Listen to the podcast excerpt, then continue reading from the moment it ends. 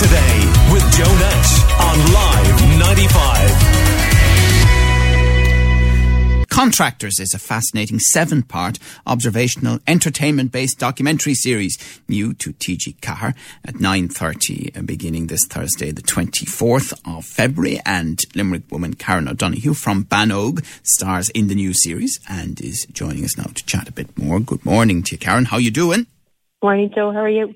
So, what do you do for a living, and how are you featuring in this series? Um, so, my day job, as I call it, I'm actually a fund accountant. Um, so, I'm in an office-based setting from nine to five, and um, then my dad has an agricultural contracting business, and um, he set it up in 1976. And my two brothers and myself and my sister are involved. So, in the summertime um, which is peak season, um, myself and my sister, we take annual leave to go working with the boys and um, we draw silage mostly, but we could get a call to do anything. So that's where I fit into it. That is amazing. I mean, I know that uh, you know lots of farmers, for example, need to have two jobs at the moment, and balancing that can be difficult. In your case, you're an accountant, as you say, in the day job, but you are doing this uh, during peak season. Yeah. So I suppose um, when I was 16, I got my tractor license and um, I didn't have to look for a summer job or anything because I had one outside the back door. So I um, started doing that for the summers and it was a hobby, I suppose. But as I got older, then I suppose we got more involved um, with the business side of things. And I said I wasn't going to let that stop me when I get a day job. So I still give a hand whenever I can. So yeah, I really enjoy it. Now, lots of people listening this morning will, you know, drive through the countryside in the spring, summer, and early autumn and see things happening in fields and just assume that that's farmers doing what they do. But what you do and contractors like you, it keeps the whole thing rolling, doesn't it? Yeah, like so, you know, farmers are busy all year round, and I suppose in particular at this time of the year they'd be, you know, calving cows and stuff like that. So the slurry season opened back up there um, the 15th of January. And so contractors around the country were flat out spreading slurry for the farmers and stuff like that. Um, and then like there's hedge cutting, there's receiving of fields, you know, ploughing, harrowing and stuff like that. So some farmers would have some equipment, but I suppose they wouldn't have it all. So that's where we come in and I suppose whatever they need done, we can provide that service. So um, it's a it's a big operation. Like um, I suppose since Dad started in 1976, he's built that business up from nothing. Like so, we have great admiration for the man. Um, but he's great help now with my two brothers and of course the two girls as well. So I hope he's proud of us.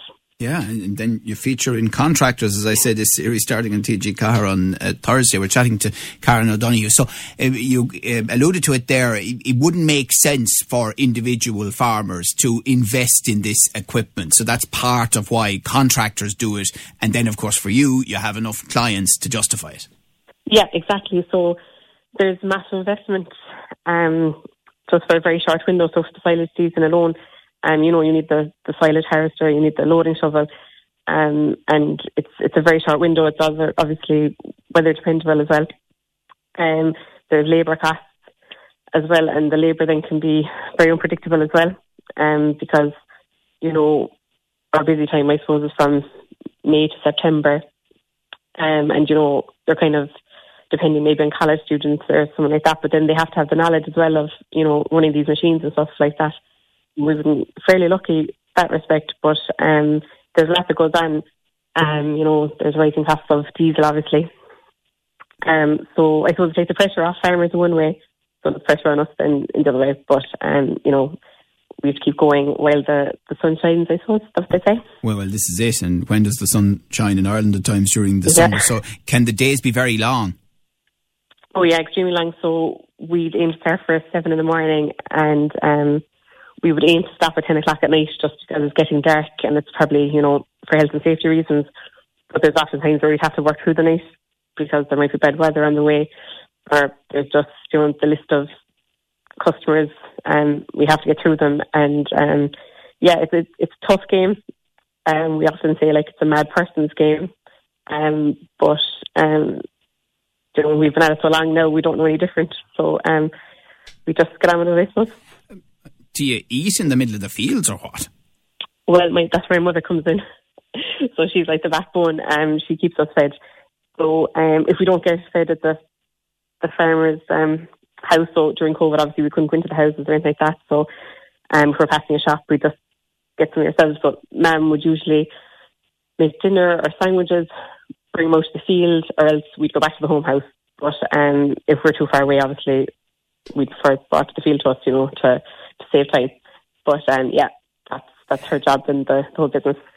And Karen O'Donoghue, based in Bannog in Limerick, I mean, what's the catchment area for your contractors? Um, actually, where we are, Joe, we're surrounded by contractors. Um, so the competition is is fierce at the moment, but we all kind of stand our own ground. But um, I suppose we would work, I suppose, in, I'd say, a 20 mile radius.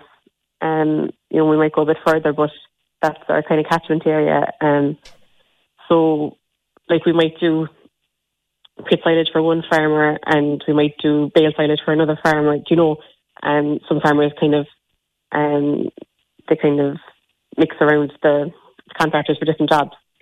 So, um, yeah, we were very lucky like that as he's built up a good client base around us. Yeah. And, um, And- yeah, And you'd go back often to the same farmers year after year. Yeah, yeah, you would. And so you kind of know the running of it.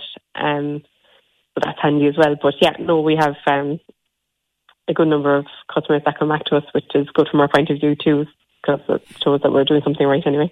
And when you're chatting to other accountants and they're talking about heading off on holidays up the country or maybe post COVID they're be going abroad again and, and Yeah. you say to them, well, I'm uh, going on an agricultural contracting gig. what, how do they respond? Um, yeah, it's actually funny. I suppose all my friends now, um, they're well used to me, but um, I, yeah, I think they probably think I'm half daft or whatever. But um, I don't normally take my holidays then obviously till September, October if I get to go somewhere. But um, yeah, but I suppose it's a sense of relief for me too because I'm always dealing with deadlines and you know figures and stuff like that. And I suppose hopping into a tractor is just it is a holiday for me, like you know, because I'm concentrating on something else, and you have the radio on and you're driving away. And, But and, um, and within the family, then, when you come together to work, I, I mean, do you all get on? yeah, um, we're fairly close now. To be fair, I suppose you'd have to get on, or nothing would work. But um, yeah, I feel like Dad is still the boss, like, and and he will be. So um, it's just that the, the boys are obviously a great to him as well. Um, but yeah, no, we're fairly close, even outside of working. You know, we would be close. We all live near each other and everything, and um, so it definitely helps. Yeah. And be honest now, Karen. I mean, when the TV crews turned up and all of that, among the family, you know, who was trying to get to the front of that queue and get into more of the shots than everybody else? Um, well, actually, I'd say they were cursing me. I'd say for a finish because, um, you know, I was I was um, doing promoting promoting this, but um, no, they weren't. They were actually shying away from the camera more than anything.